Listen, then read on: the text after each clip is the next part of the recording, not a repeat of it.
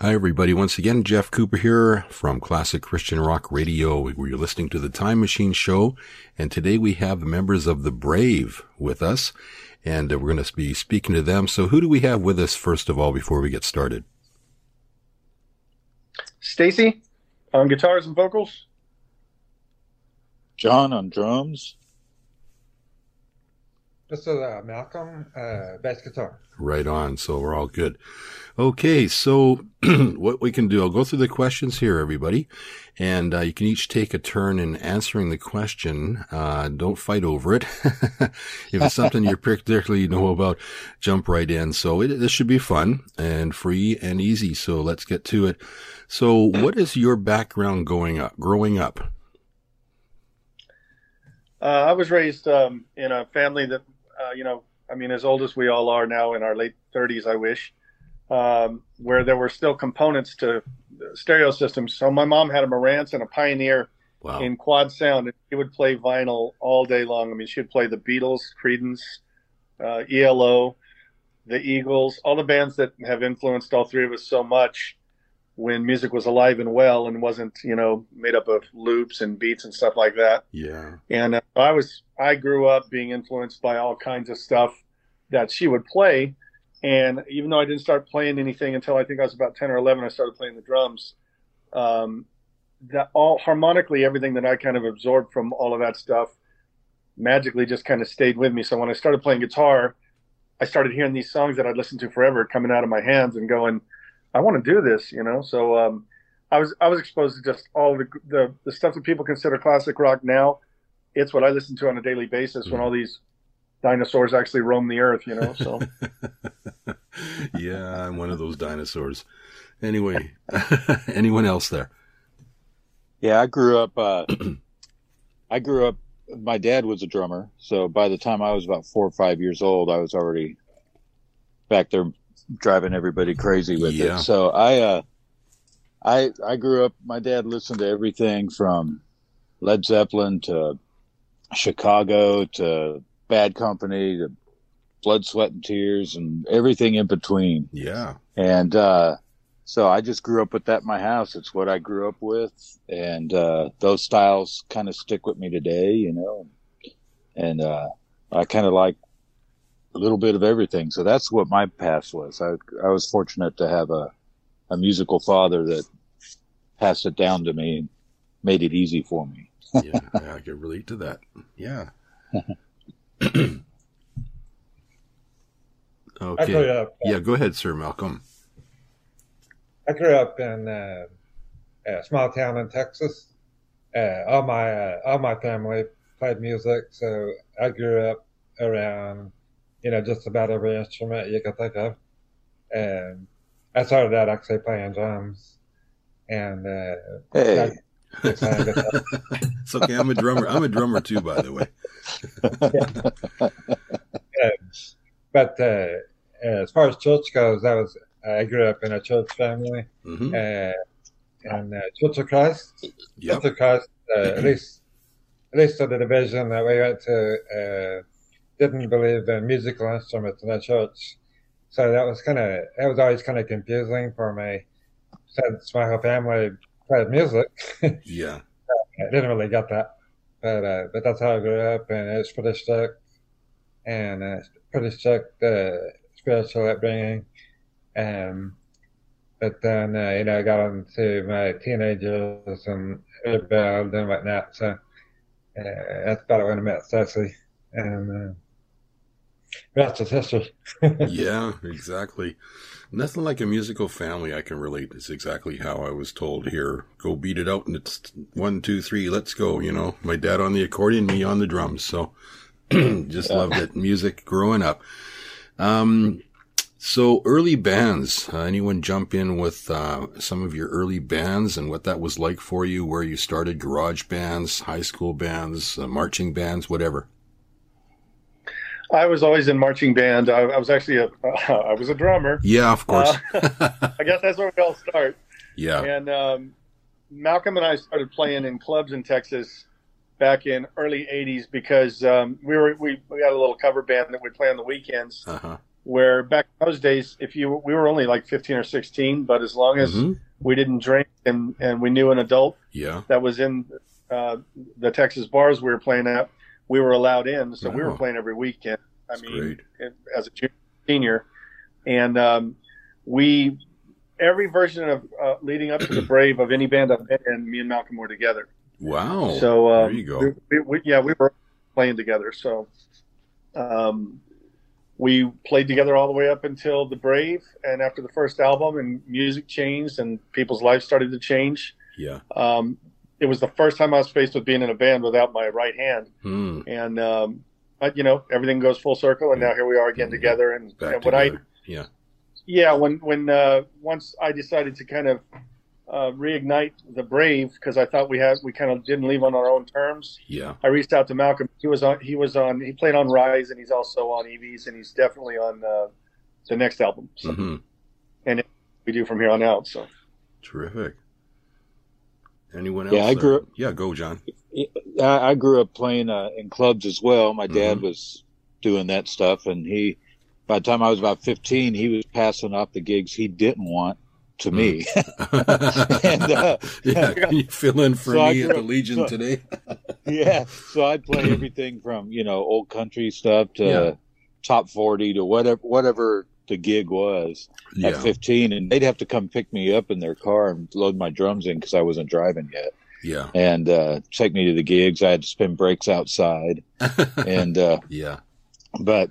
yeah, that's what I did. And then, you know, the L.A. scene happened. I was in bands, Sahara and a band called Keeper, and then I joined The Brave. Mm-hmm. And did that during the Trust era. And then, like Stacy said, we all went our own ways. Yeah. Life takes you those ways. And then all of a sudden, here we are making cool music again. Exactly. So, that's good. So having a blast, by the way. Go ahead.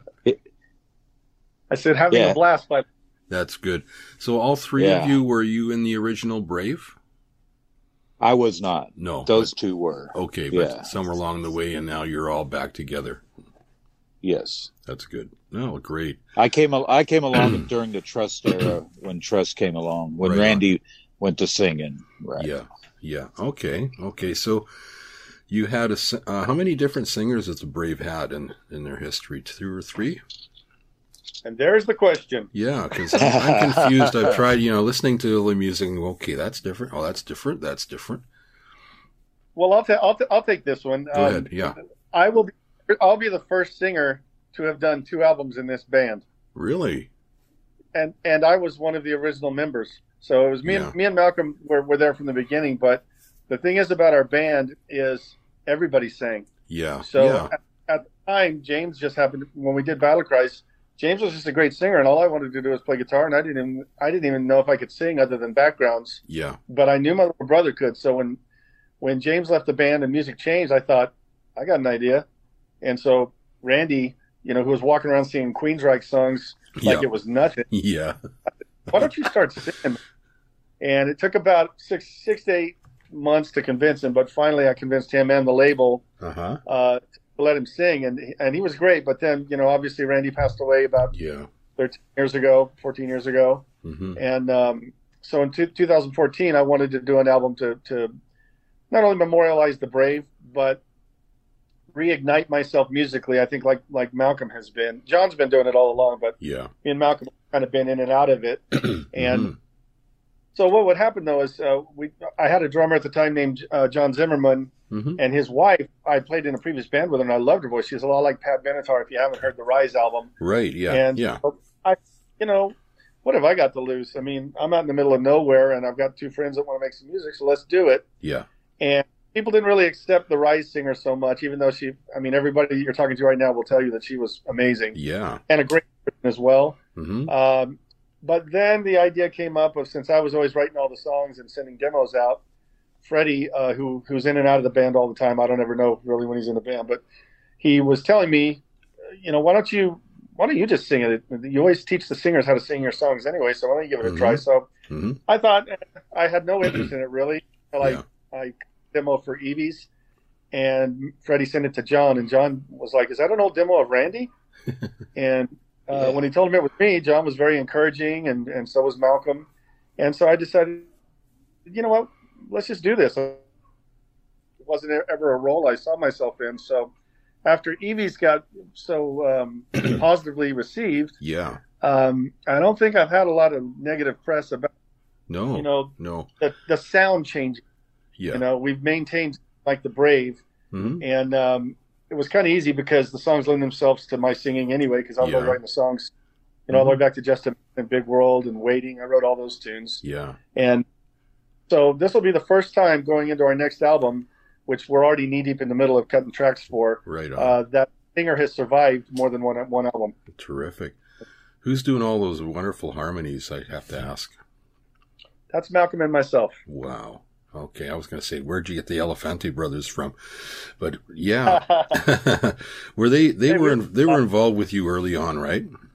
Yes. Yeah, that's probably the thoughts. But you learned a few tricks from them, obviously.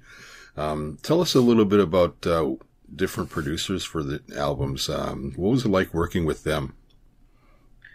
Well, it was everything that at the time, you know, for those that don't know, John, back in the early 90s, late 80s, John and Dino, John obviously being the former lead singer for Kansas. Yeah, yeah. Him and his brother Dino started a Christian label, and everything that came out of their studio sounded big and very Mutt Langish, you know, yes, the sound that I always loved. Yeah, me too. So we wanted to know how to do that, but we didn't know how to do it because there was none of this digital stuff like there is now. Right. You know, as we sit here speaking right now, I'm sitting in front of my console, which is 327-inch monitors and all touchscreen. Oh. We didn't have any. So we're a little spoiled now, but the beauty of it was we were an LA band, so we were playing all around LA with Holy Soldier and you know, bands like Surrender and not Stryper, but Guardian. Yep. And so we had all these shows where everyone kept going back to the label, and the label would ask, "Hey, do you hear anybody good?" And they go, "No." And then they go, "Well, there was this one band," and at the time, the name of our band was Fax, and they would always tell them about us. So when we finally, after about a year, they saw us live at a gig. John and Dino decided to get involved with us. And from a production standpoint, Battle Cries is a result of both of them being there, but Trust was a result of music changing and the label was Nashville. Yeah. But I think a point that most people don't really know about our production is, yes, they produced it, but Neil Kernan was the one that mixed Battle Cries, and you would know him from Operation Mindcrime, from Queensryche, or Dokken, Under Lock and Key. Right on. I mean, he was a massive mixer, as well as the J.R. McNeely, who was just a phenomenal talent, still friends of ours. He actually mixed this album, and we'll be next one, and our Christmas song that's going to be coming out in a month or two. Oh, can't wait to get that. So production-wise, there's only been John and Phil and me. Good. Well, good job on you all. The reason I say so well, Jeff, is because I lived in the studio. The minute we got signed, they couldn't get out of there. I mean, I was like, I'm going to learn every inch of this that I can, and I absorbed, you know, quite a bit of it. So yeah, it shows. That's why I asked, because the production is just awesome, just incredible. Well, thank you. Yeah, really enjoying it. What other bands have you toured with? You mentioned a few as well. I'm kind of jumping ahead here, just my eyes are drifting on my notes, but go ahead, anybody with this one. On any favorite gigs, any favorite bands you've toured with. Bad experiences, whatever. I think the best experiences we ever had were with Bride. We had Battle Cries out when they had Snakes in the Playground, and to have to go on stage and follow Bride over and over. You followed Bride. That's good. I don't want to be in that position. I mean, we were a great band too. Yeah, but we were new, and Bride was seasoned and had been around and. If you ever got the chance to see Dale Thompson in his prime, man, he was Optimus Prime. He was the most amazing singer. I've seen everyone from Jeff Tate to Chris Cornell to you name it. Yeah. I'm telling you right now, Dale Thompson was the most deadly man with a mic that I have ever seen in my life. Still, he was amazing. Yeah. You know, so that the best experiences we had with them or with Guardian. We also played a couple shows with Foreigner and Loverboy. Yeah. Which was kind of neat. But we never really knew them like the guys in the Christian rock bands. Yeah. And I think the best experiences we ever had were playing with Bride and also with bands that looked up to us that we played with that we got to influence them. Yeah, that was nice. You know, we always made time for anybody we played with. We never had an attitude about us. We were always like, man, just thank you for listening. That's still how we are now. Yeah, we still can't people listen to us. You know, that's awesome. I mean, I paid Malcolm to listen to me. John says I still owe him money, so okay, whatever. There you go. Yeah, whatever. Any? And you know, the best. Yeah, go ahead. Say this: the best times are the times I have with these guys. Yeah. You know, from John and Malcolm down to Freddie. Yeah. We're cut ups. We all have great senses of humor, and we appreciate music so much. We're blessed that we're gifted in it, but we have the best time just with each other. I think we talk every day. Yeah. Have you been able to get together much lately? Has it been kind of a strain with that, or have you been able to? I guess restrictions are being lifted as we speak. So. Well, that's a messy question. John, I'll let you take this. Go for it. Well, we all live in different parts of the country, so that's tough. You know, I live in Nashville, Malcolm's in Indianapolis, and Stacy's in California, so it's a little tough. Wow. But and then I also tour as a drummer for Trace Adkins. So right on. Yeah. Trying to get us all together at the same time is. It's kind of tough, but it will get there. I have a good feeling about us doing some gigs coming up. I'm hoping so anyway. Yeah. Well, you have to come up this way. At least come to Seattle, then I can come down and see you. There you go. That would be awesome. Memorable. Go ahead. Seattle, yeah. That's ruined Battle Cries.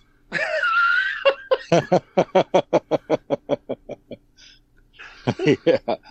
We could have made Battle Cries too, and we had to put on flannels. The funniest thing in the world is how we left. Yeah, Malcolm and I left to go out on the road. We were out for 3.5 months, and when we left, everyone looked like Fear Not and us and Guardian. Yeah, and when we came back, there's this baby swimming in a pool, and everyone's guitars are out of tune, and we're going, "What happened? What's going on here?" Yeah. So I didn't. My son likes it, but it's a couple songs, but I go back to the 80s a little bit, so I still like that sound. I don't know, there's something magic about it, just the quality and the melodies you can't beat.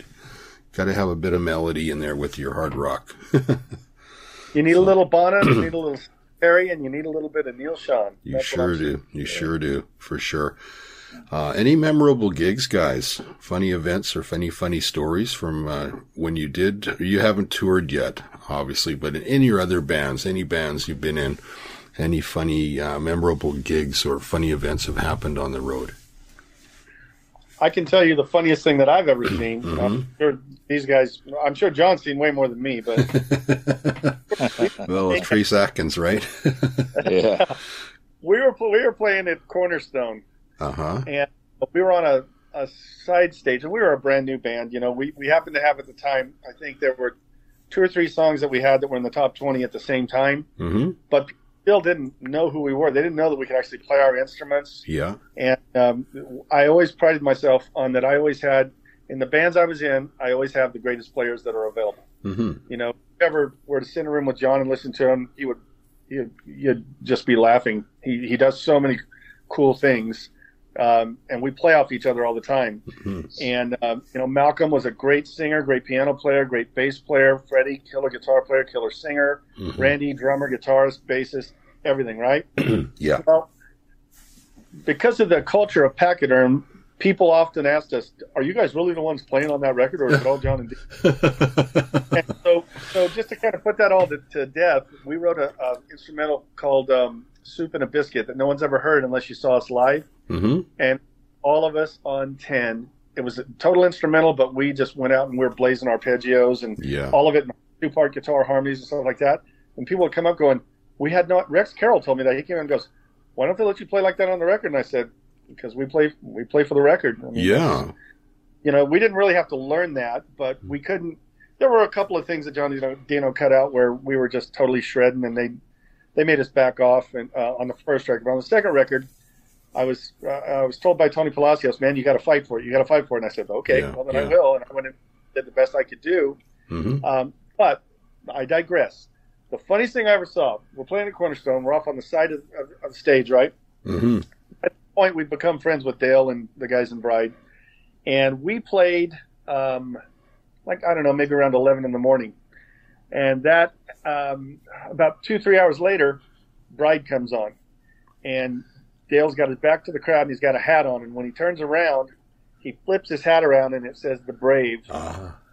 And I'm telling you, for one, we all felt so proud and so blessed that he gave us such props. Because, I mean, he was very well recognized at the time, and we weren't. Yeah. But he helped us out. You know, he kind of helped break the glass, and the crowd nuts.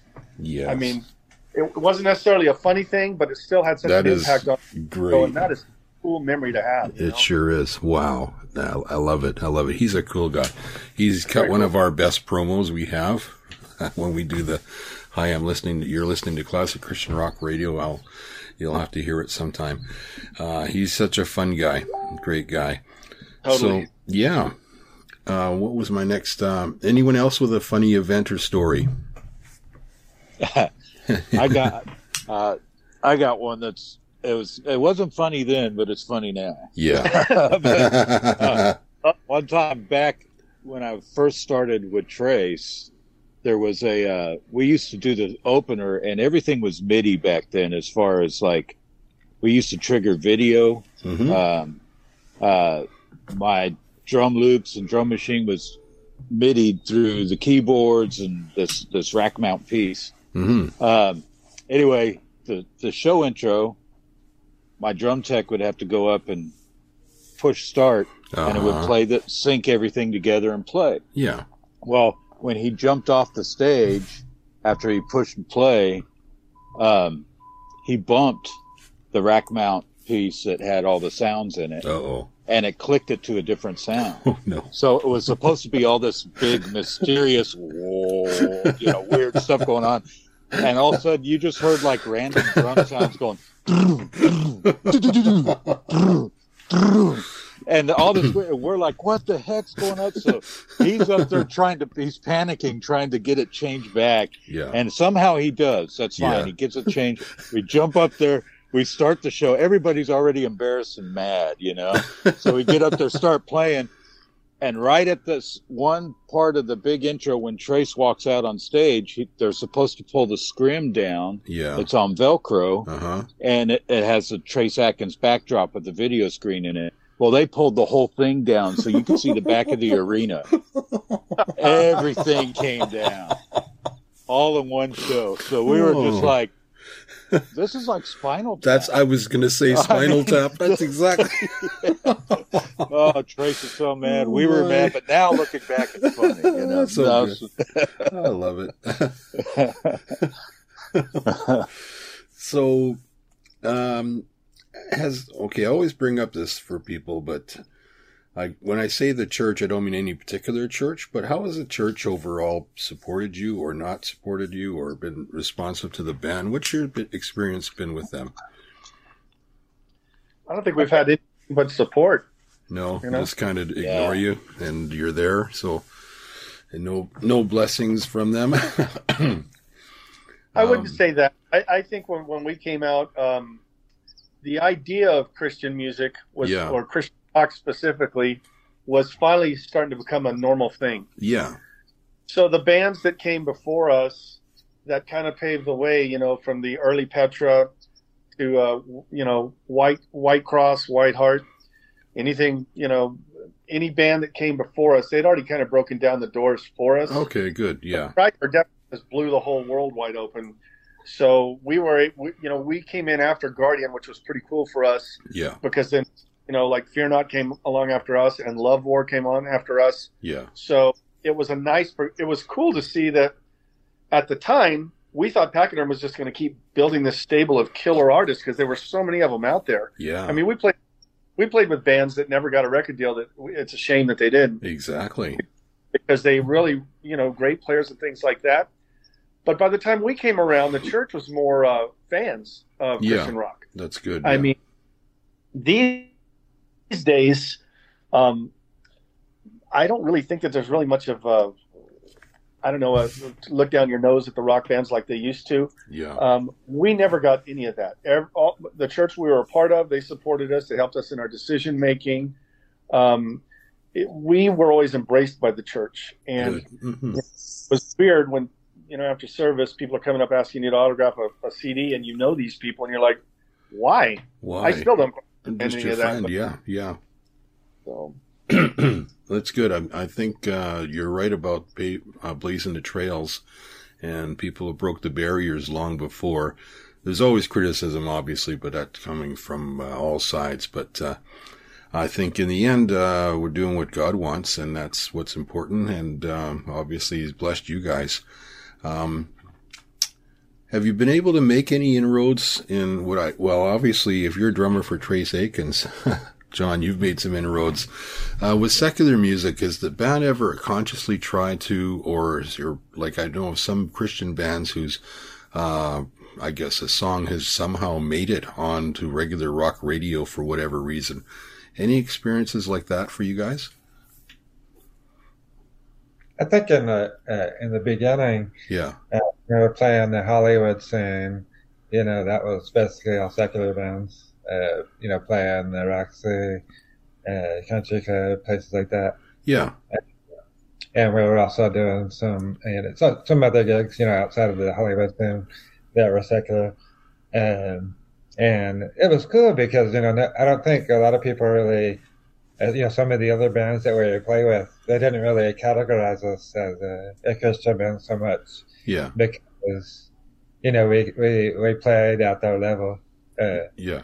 Particularly wise, and we'd go out to sound check and play one of our tunes, and Stacy and Freddie would just start ripping, and you'd see these secular bands kind of come out and go, "Whoa, who the heck is that?" Yeah.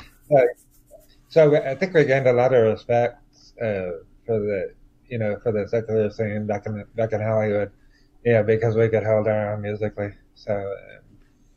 So I think that early on in the Christian scene, it was thought of from the secular side as kind of wimpy music. Yep. And people came out to us, so they were like, "Dang, guys can play." Yeah. So good. Yeah, unless you sounded like, they sound like AC/DC. They sound like Whitesnake, or unless you sounded like.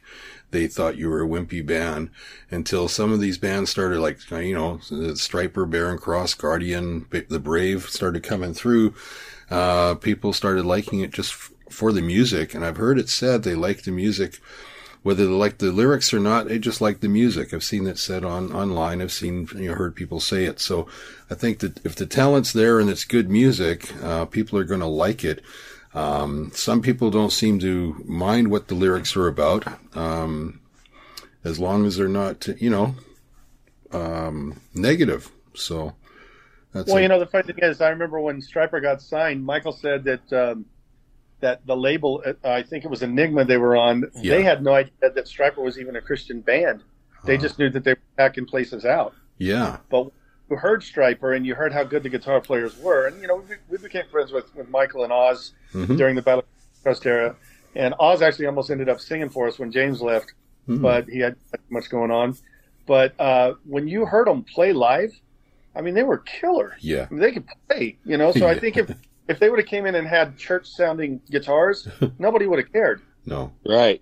First time I saw Stryper, they were warming up Bon Jovi. Uh-huh. At the country club, and that was right when She's a Little Runaway from Bon Jovi was coming out, and Bon Jovi was cresting up, and this band Stryper came on and warmed them up. I'd never heard of Stryper before in my life, and they totally kicked Bon Jovi's butt. Yeah, they were good. so it was so energized. Yeah, I saw Hurricane that blew me away.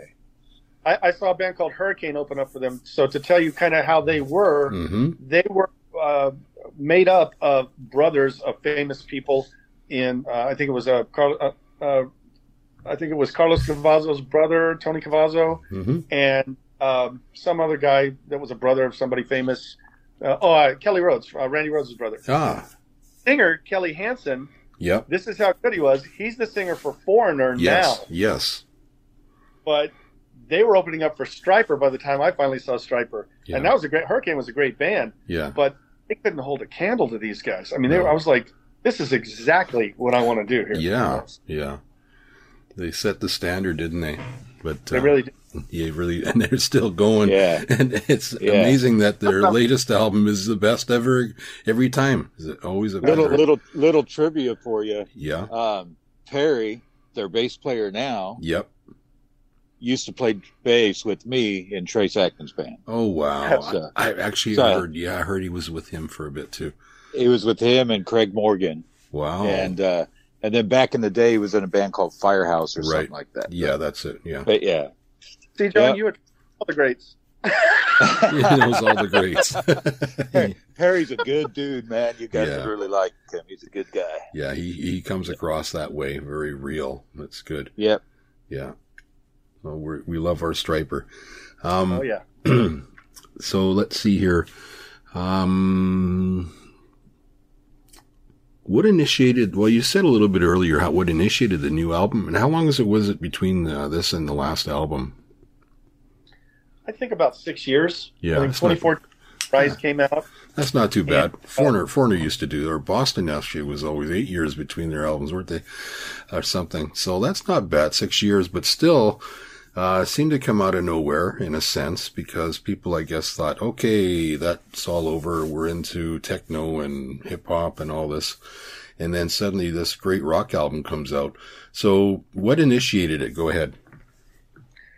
Well, like I said, you know, what happened was after Rise happened, and I tell everybody this story because I love it, because it's how me and John got back together, because I hadn't seen John since before my brother died. It had been, like 15 years, John, maybe? 10, yeah, 15? Something like that, yeah. And, I'm down in Ventura, which oddly is John's old stomping grounds. That's where he's from. And my wife and I were just down there on a little... as the British would say, a little 3-day holiday. I get this email, and this is I think it was after I had already done the Rise album, right? And it didn't exactly like I was hoping, and people weren't ready for a girl singer. And I thought, well, hey, Eddie Van Halen was considering putting Patti Smythe in to replace David Lee Roth. So no one's ever done it. Let me see what we can pull off. And anyone who knows me will tell you, I'm never afraid of what we're missing because I know God will provide. Mm-hmm. When people say, what do you do without James? I go, doesn't matter. God brought James to us.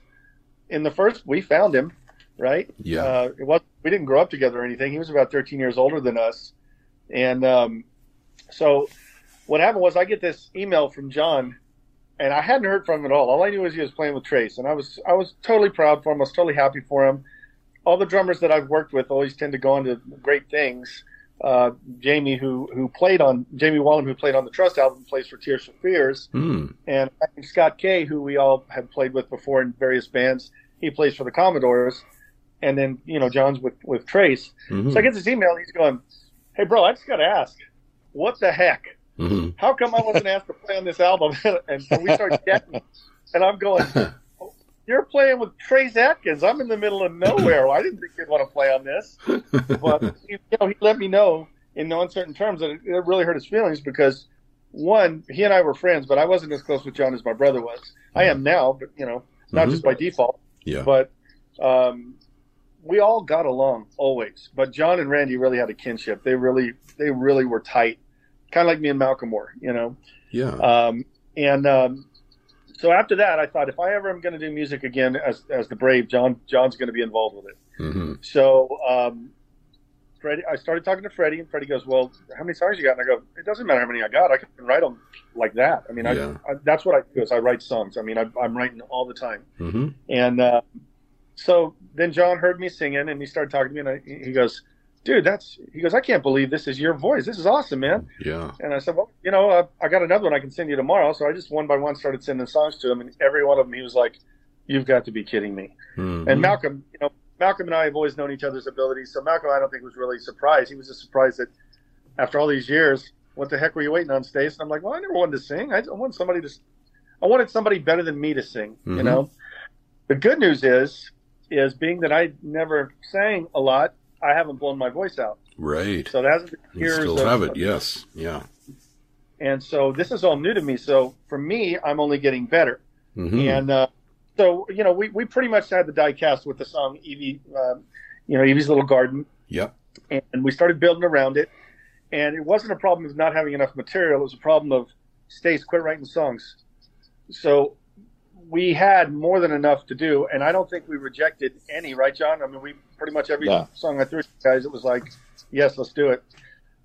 So that's how it came about. A lot of conversations between me and John, and then deciding what we were going to do, and then me and Malcolm. And at the time, Freddie, and we even thought Fred was going to be a part of this next record, but I don't see it happening. He's got too much going on in his life. But, but once we decided to do the album, it was, let's do this and there's no turning back. The thing that we feel truthfully, and this is all three of us, is missing from the current scene is quality music. Yeah. The reason everyone's drawn to classic rock is they rocked. Yes. And they wrote great songs. And I mean, I feel like I learned from Lennon and McCartney. I learned from John Fogerty. I learned from Steve Perry. All of these great bands and great producers like Mutt Lange and John and Dino all end up in, do you have a good song? Yeah. Fortunately for us, that's all I've ever done is written songs. Yeah.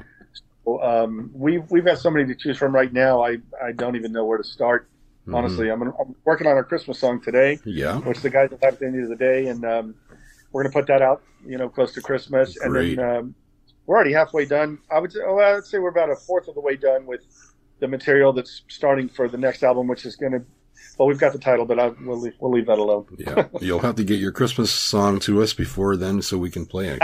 We do a whole bunch of Christmas stuff, so not a lot, just enough. So tell us, I love the cover of the album. Tell us about the title song. You just talked a little bit about it. Evie's Little Garden.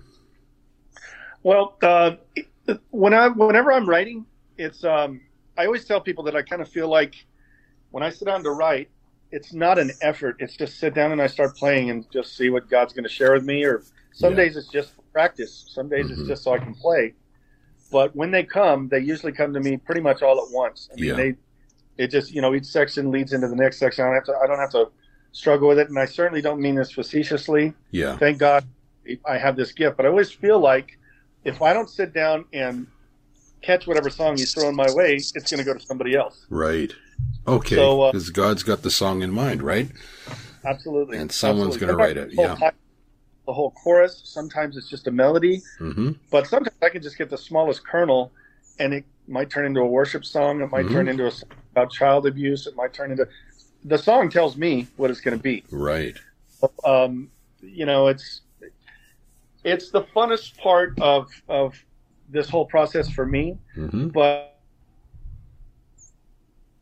I considered myself a lyricist because I'm such a fan of the people, you know, that are such great lyricists. Yeah. That I just thought I was kind of putting words down, but I always had a concept, and now it's different. Now I feel like I've paid my dues, and I've gotten to the point to where I can write good lyrics. And so when I have a song that I'm, you know, Just a Man was a pretty good example of. I knew then that I was like, I'm writing stuff now that people can identify with. Running all my life, I knew that people could identify with. And so now with Evie's, I was talking to somebody and I said, you know, somebody needs to write a song about the Garden of Eden, of how there was innocence that was snatched by deceit. Yes. You know, so going back to the sin, I thought a lot of the people, especially with all the garbage that's sold to kids on what truth and and lies are. Yeah. I thought, I don't even know if kids these days even know what the story of Adam and Eve is. No.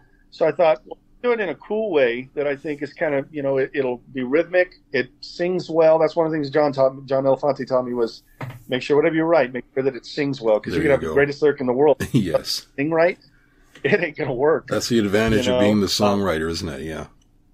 Absolutely, you know, and a bigger advantage, you're a songwriter and you're letting the Holy Spirit kind of direct it. Amen. Because how can you go wrong, right? Yes. So, you know, when you have the right spirit about it, you're not looking for a hit. You're looking for something that you think will matter to people. That's right. That's the difference between rock and regular rock is you're looking for something to share with people. It's not about you. It's not, hey, look at this solo. I know I can play. I know John can. I know that I can't play something that John plays on the drums. Mm-hmm. That's how good it is. So not about look at what we can do.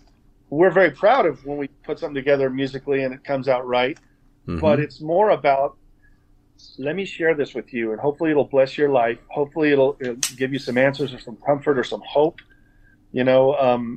So Evie's, that's what it was all about. It was about trying to write something that could bring the Old Testament into a current, with a current rock edge, didn't sound dated, and it kind of, it was a good vehicle to tell that story, because musically we all love it. I mean, for sure. If we do play live, that's going to be one of the greatest songs to play live. I can't wait. Oh God, yes, indeed, yes, absolutely. What was I going to say now? On I had a thought about that. I will tell you on EVs, the one thing that really makes it jump out is Malcolm and John. So the rhythm section. If you can't get into that, I mean, I don't know. I mean, you have no soul. Yes. Right.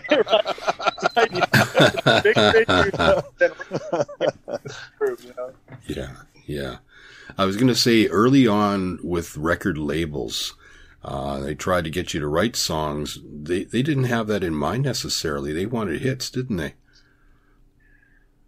Well, John and Dino, it was a real balancing act. If you got signed to Pakaderm, there was some compromises on both sides. You know, I mean, John and Dino had to be convinced that you were that you try something, but they would let you try it, and if it worked, they knew it worked. Yes. But they also songwriters themselves. So outside of, I think, Guardian and Fear Not, maybe Love War, both Petra and us, there was a lot of involvement from them on arranging for us, and it isn't because we couldn't arrange or we couldn't write. No. Yeah. But I think the style of Petra and the style of The Brave lent itself to John and Dino's style, so it was kind of a playground for them too. Yes. It was something where they could get their chops into, and we didn't mind.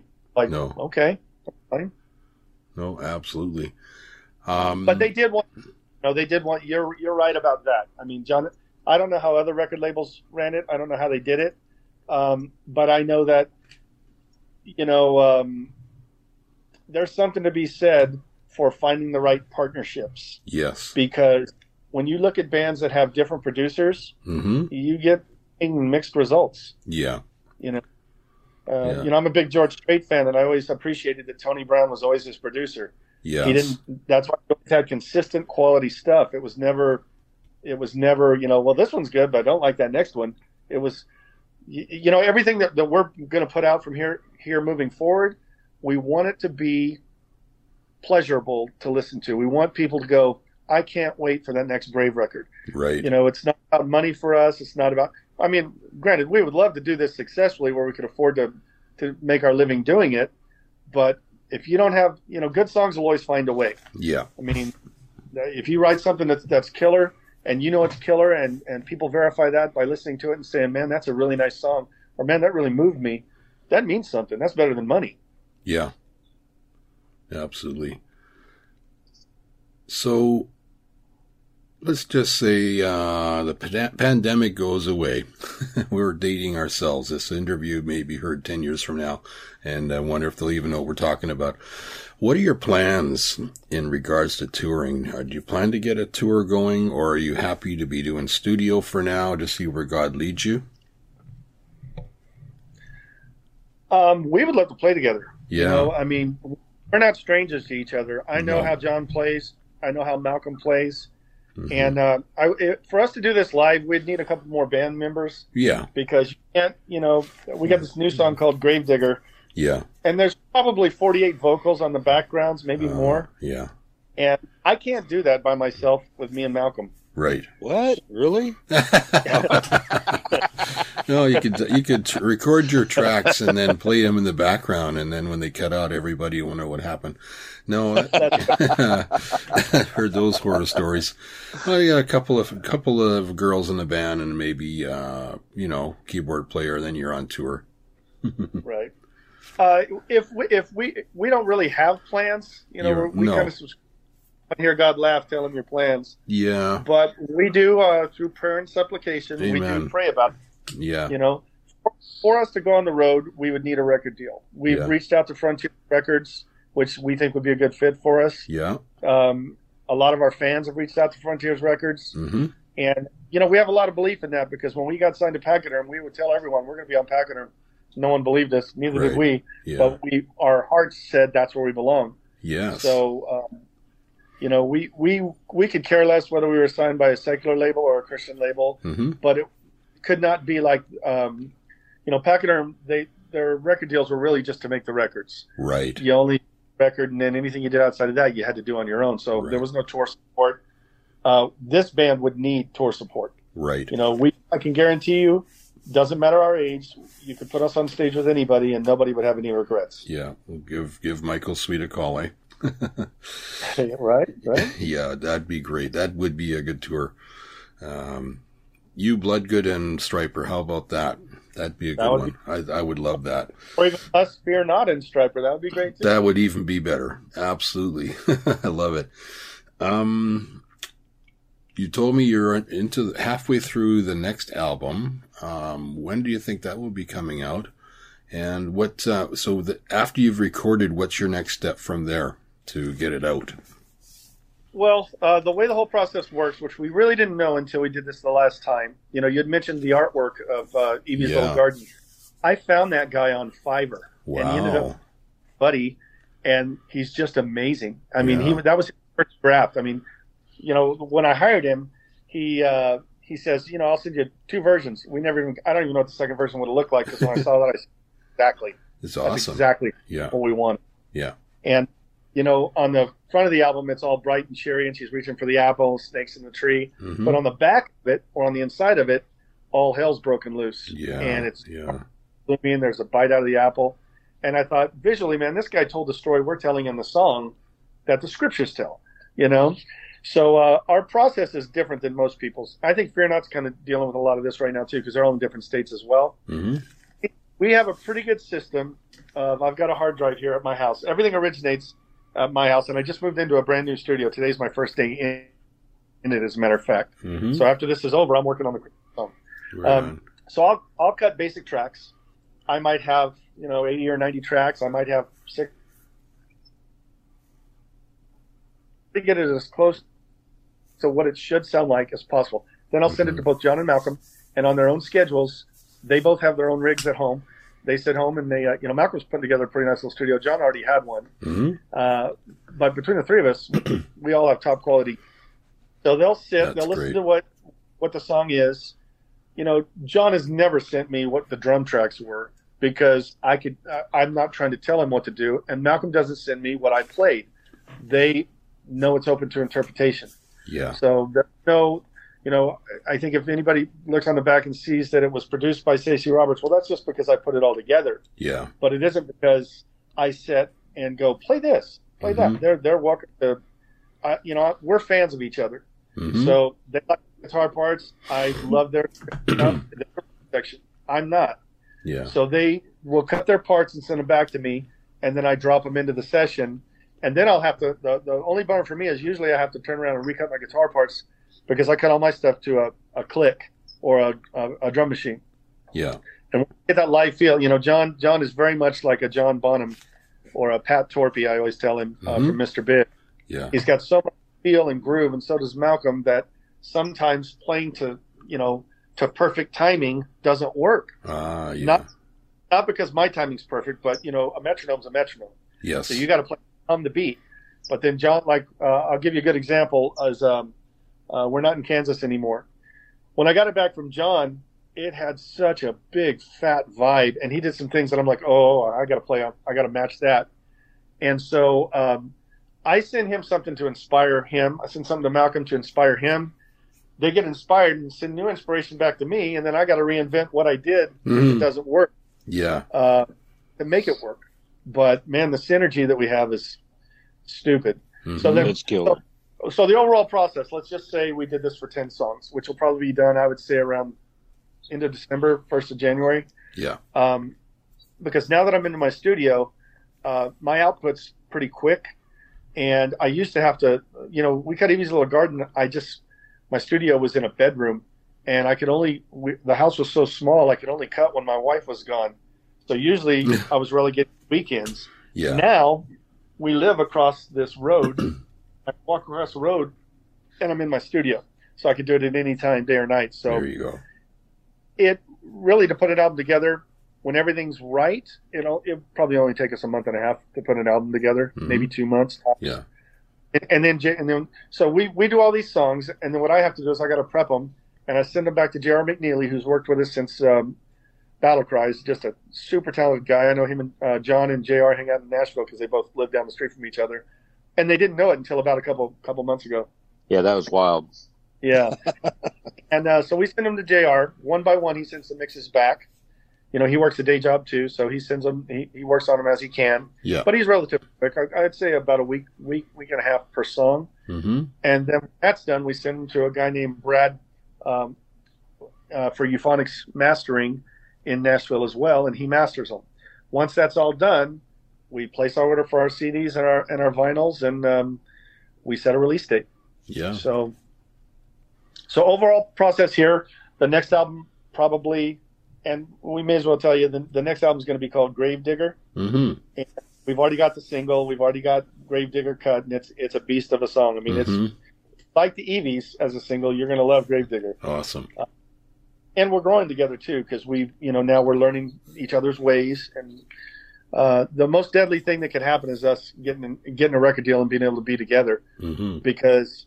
one of the things I got to tell you about John and Malcolm, they don't waste any time. Mm. When I send something to them, I could get it back in a couple of days. Mm-hmm. You know? So, John could be out on the road. Malcolm does IT.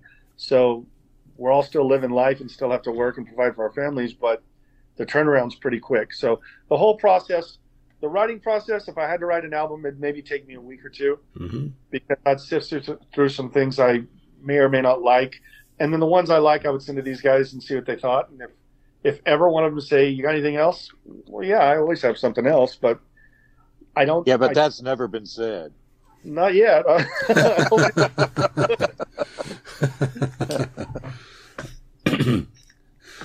Okay, so any of you jump in with this one too. What do you do when you're not playing music? What is there? There's something other than music, right? I pretty much just, work, because I work in IT and I work from home. So, I can pretty much work IT whenever I want to. So I can have a pretty flexible schedule. But, having a large home is a lot of responsibility and a lot of work. So I do a lot of projects around the house. I'm a big gym rat. I probably go 6-7 days a week to the gym. Have a pretty heavy regimen. I'm not like good shape then. Yeah, yeah. What's the gym? What's the gym? Whose gym? Oh, that's great, Malcolm. Awesome. You're living your best life. That's the way it's said today. John, what do you do if you're not doing playing with Trace? Yeah, it's pretty much. Music is most of my time. Yeah. Between that and The Brave and other recording projects come my way, but when I don't have that, I like hopping on my Harley and just getting some wind therapy and right on. Get away. And then I like old cars, so I like tinkering and restoring old cars and stuff. Right on. But, awesome. Yeah. Yeah, I like it. I love it.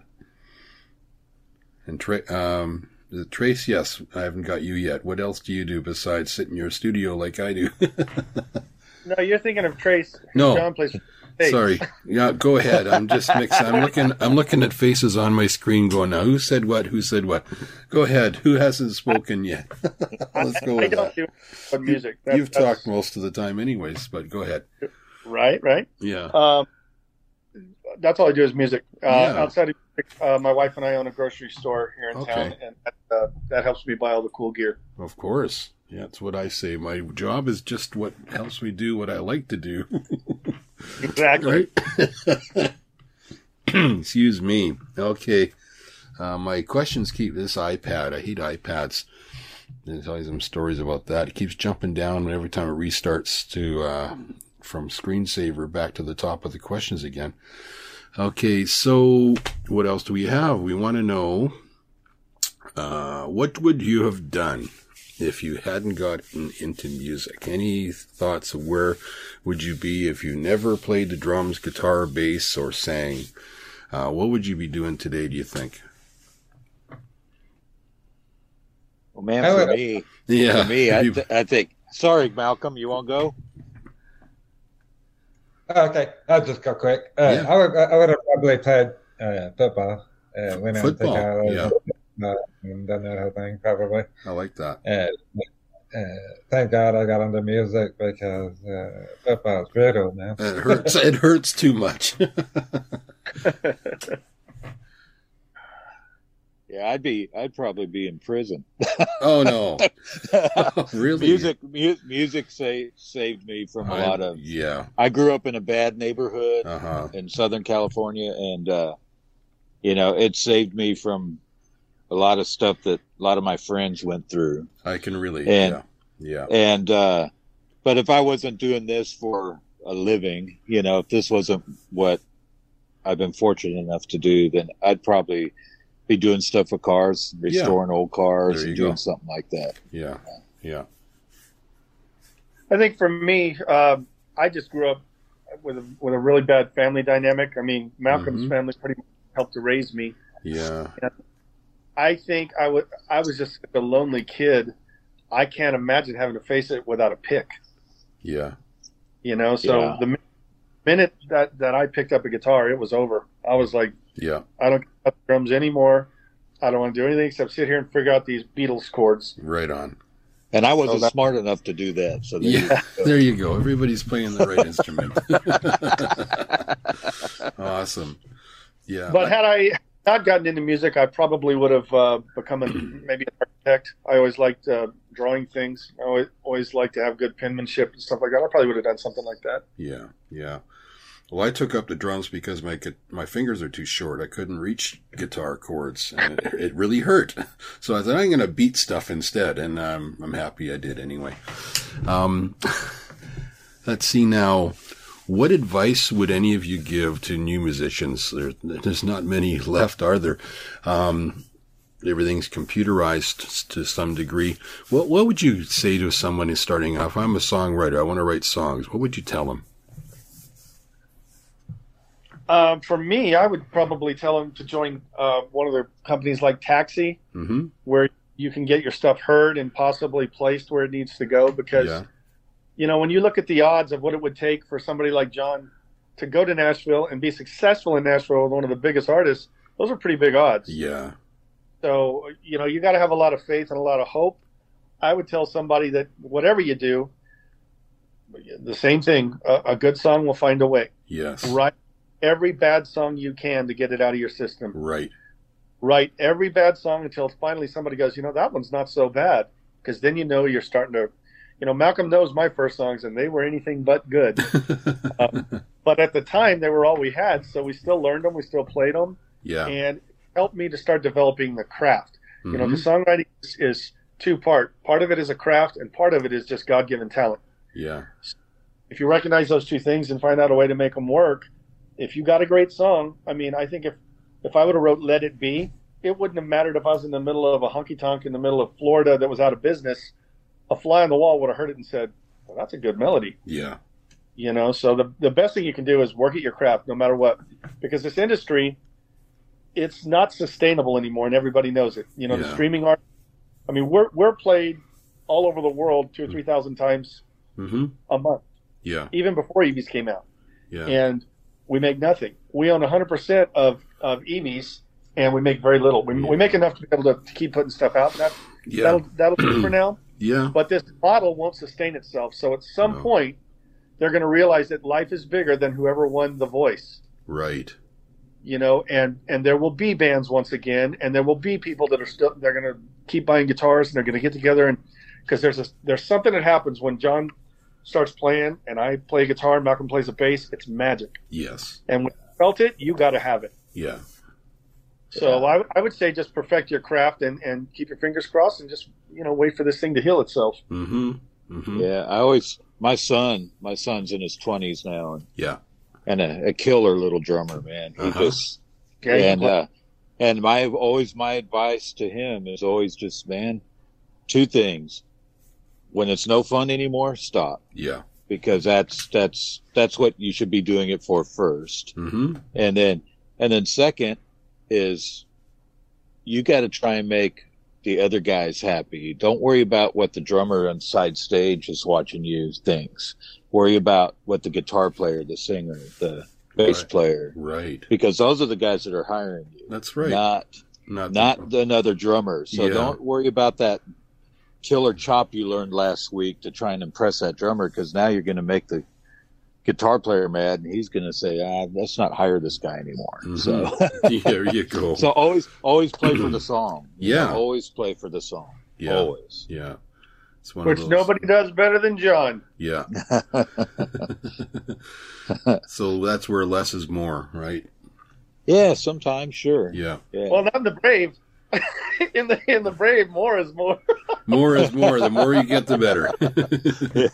Yeah. So you touched a little bit on it. There's not a lot of money in music unless you've got a franchise going where you're selling T-shirts and hats and things. And even I've heard even on tour they don't make much money on the tour. It's on the merchandise, right? Absolutely. It always has been like that. Yeah. People think, these people may, but unless you're Paul McCartney and Phil Collins, it's just small potatoes, right? Right. Yeah. So you told me, I think earlier on, you all listen to classic rock. So that's a good thing. And country rock, of course, I guess. Do you call it, Trace? Would you call it country rock? I think today's country music, a lot of it, not the Georgia Florida lines anyway. The real, I guess I would call Trace and Keith Urban, and that to me is very Southern California rock, has that background. Sure. That's where it comes from. I've told my daughter, you're listening to a lot of my old classic rock, really. Right.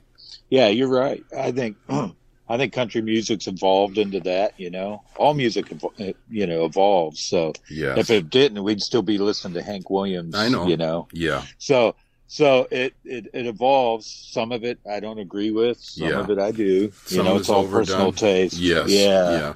Yeah. But you're right. I think that would classify. I think what we hear in country today is more like what we would call Southern rock back in our day. Absolutely. Yeah. Yeah. Well, I also think that Seattle had a lot to do with where country music went. Yeah, sure. When they were filling a gap, making these cool riffs, country said, "We got this. Hold my beer." Yeah. Absolutely, for sure. And I think we talked a little bit about this too. So, I guess, what do you think of the music scene today? I think we kind of talked a little bit about that, how things have changed. Any more comments on that? I think is there hope for music? There's always hope for music. Yeah. I think so. Yeah. Where music stopped for me, a lot of it rock-wise was, when it got so grungy or techno, it kind of went two different ways for me. Yeah. And some of the last of the best bands were like King's X and stuff that to this day, I can't get off my playlist, but I think it'll come full circle. I think it really will. I mean, yes, that's my opinion. Yeah, I think so. It does anyway. I've actually seen. There's I guess online where you see it all now, and sometimes on some of these shows there's people covering these classic rock songs again and trying to write new stuff that's in that vein. So that's very promising, Absolutely. I think, for sure.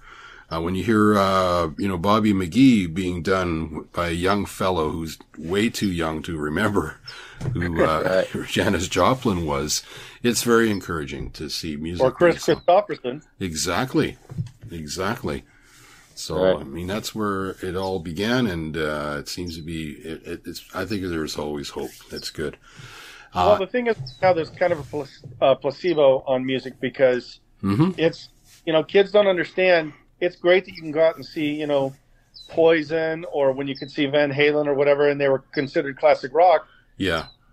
I think everybody was hit in the face when Charlie Watts died because it made you realize not forever, and what are you going to do when all these bands are gone? Right. Yeah, man. Someone's got to pick up the slack and take over. Yep. Yeah. Yeah. That's good. And it's inspiring when you see people say that their favorite drummer was John Bonham and they're only in their 20s, you know? And yeah. Where'd you hear that? You know, I worked in a high school for years and I asked kids, and a lot of them just loved, you know, Led Zeppelin and Jimi Hendrix and all. I thought, really? Yeah, my dad had all these records, and they listened to it. So that's good. And as long as there's radio somewhere that's, you know, putting it out as well. It's great. And tribute bands, I guess. Well, it's why a band like Greta Von Fleet can be popular. It's not because they bring anything to the table. They're just doing Zeppelin. That's right. And that's okay. That's good. No, nothing wrong with that. I like it. No, I love it. And killing it, too. Exactly. I mean, yeah. Yeah. Kind of just like Creedence, I'd be thrilled to death. Absolutely. Yeah. Or the next Beatles or the next Journey. I mean, where are they? Because I know they're around. They sure are. Yeah. You know? Yeah. And I have no problem with a band replacing a lead singer who's lost his voice with someone who sounds like him. You know, it's right. You know, you touched on that earlier with Foreigner. You know, it's great, and they're doing okay. So yeah, they sound phenomenal. Yeah. Okay. Any final thoughts, guys? This has been awesome. I absolutely enjoyed it, big time. So, any final thoughts for the listeners today?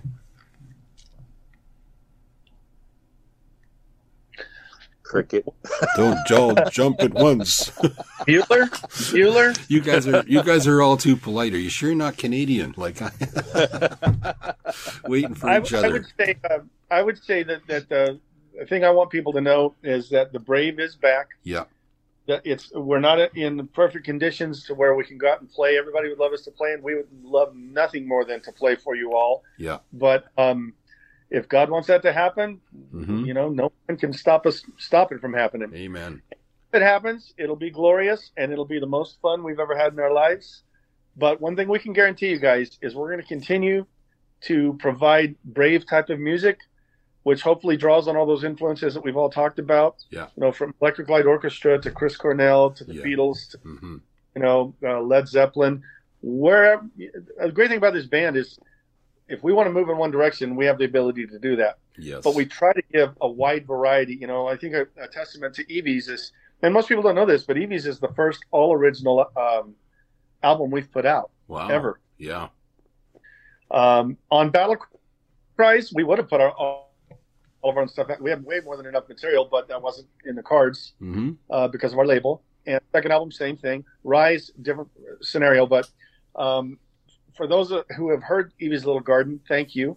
And I think the thing that people were treated with was the fact that we're a very diverse, with a wide range of musical influences, band. As a matter of fact, this Christmas song, the guys are kind of excited about it because it's kind of reggae, which we've done nothing. But we all know how to do it. Yeah. But I think that the diversity that Evie's brought, Grave Digger is going to bring every bit as much of those kind of changes. You're not going to know what to expect. So just stay tuned. We're going to keep on providing you with music that entertains the listener, but more than anything, glorifies our Lord and Savior, Jesus Christ. So. Amen to that. Amen. Anyone else want to jump in, or does that sum it up for you? I think Stacy summed it up pretty good. Yeah. Well, thank you, Stacy and Malcolm and John from The Brave. This is Classic Christian Rock Radio Time Machine you've been listening to. We've enjoyed The Brave. And we thank you again, guys. It's been an absolute blast. Thank you, Jeff. God bless you, man. Thank you.